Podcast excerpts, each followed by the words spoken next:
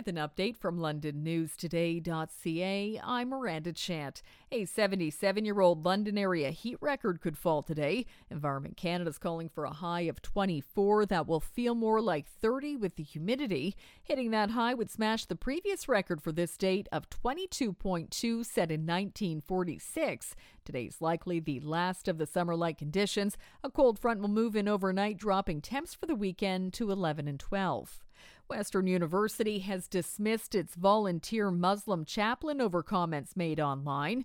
Iraj Anwar had posted comments about the Gaza war on social media. The university says the posts don't align with its commitment to peaceful and respectful dialogue. Western will consult with Muslim leaders in hiring a new chaplain.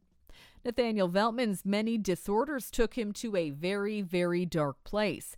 Forensic psychiatrist Dr. Julian Gojer testified yesterday that after several meetings following the June 2021 attack on a London Muslim family, he diagnosed the 22 year old with autism, obsessive compulsive disorder, a personality disorder, and complex trauma. That's in addition to depression and anxiety.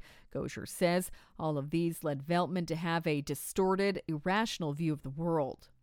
Londoners can expect to begin seeing poppy boxes at retailers across the city. Today is the kickoff of the Royal Canadian Legion's 2023 Poppy campaign. Mayor Josh Morgan received the ceremonial first poppy yesterday. He's encouraging all Londoners to get and wear a poppy to pay tribute to those who have served. For more on these and other stories, go to londonnewstoday.ca.